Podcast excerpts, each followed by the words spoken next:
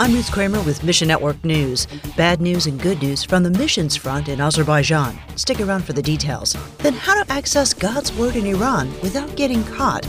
Well, there's an app for that, and we'll unpack the story for you in just a few minutes. In our first story, the United States Commission on International Religious Freedom last week released a report detailing severe religious freedom violations in Azerbaijan. Eric Mock with Slavic Gospel Association says Azerbaijan is a Muslim dominant country as such. There are times that there are missionaries and pastors who are beaten for their faith, who pray over and over that their summer camp or their Christmas outreach can happen without violence. So it is very hard for them.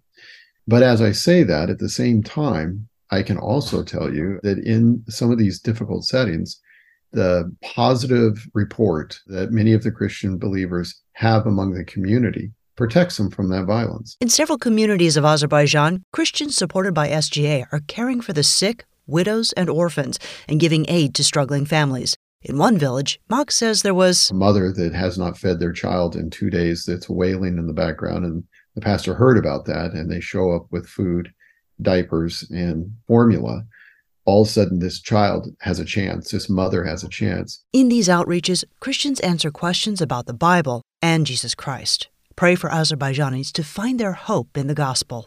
Meanwhile, Western leaders push for an agreement between Israel and Lebanon to prevent a wider war between Israel and Hezbollah. Concerns are growing that Israel could soon turn its military focus from Hamas in Gaza to Hezbollah enclaves in southern Lebanon and beyond. Nuna with Triumphant Mercy Lebanon says in Beirut, People are afraid, people are full of doom and gloom. It's a really high tangible tension. Last month, Lebanon's caretaker government shared a disaster preparedness plan and called upon nonprofits to be ready. We're getting ready from all sides, both uh, as a team planning and also on the ground with emergency food, blankets, mattresses in case something happens. Believers need to process their own grief before they can help others. My team still needs a bit of healing itself since we have so many tragedy after tragedy. Some of them are still under the trauma. Pray gospel workers will find comfort and healing in Jesus as they walk through past hurts.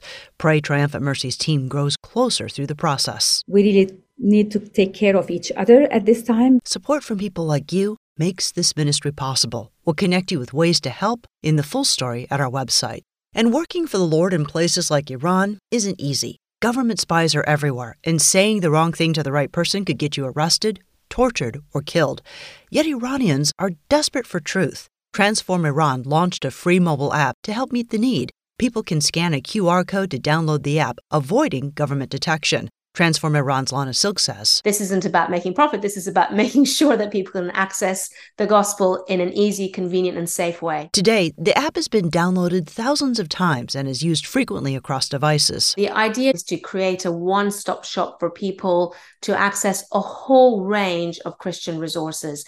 People can access online meetings, whether it's a digital church or a prayer room or an apologetic center, but they also can download the whole Bible in text and audio. They can access sermons and books, articles, worship songs, materials specifically for children. Pray for house churches to be started in ethnic minority communities as people learn from God's word in their heart languages. Our friends at Unfolding Word have been wonderful to help resource, support, and fund the translation of the Bible into a whole range of ethnic languages. We have an audio dramatization of the Gospel of John in Baluchi, in Laki, and in Luri. And there's more coming as well. Thanks for listening to Mission Network News, a service of One Way Ministries. We're listener supported by people just like you. So by giving to Mission Network News, you enable us to keep the stories of God's kingdom coming. So join us here on Facebook, Twitter, or Instagram. You can also find us on Alexa, iTunes, or TWR360. And together, the Great Commission happens. Look for links at missionnews.org. That's missionnews.org. I'm Ruth Kramer.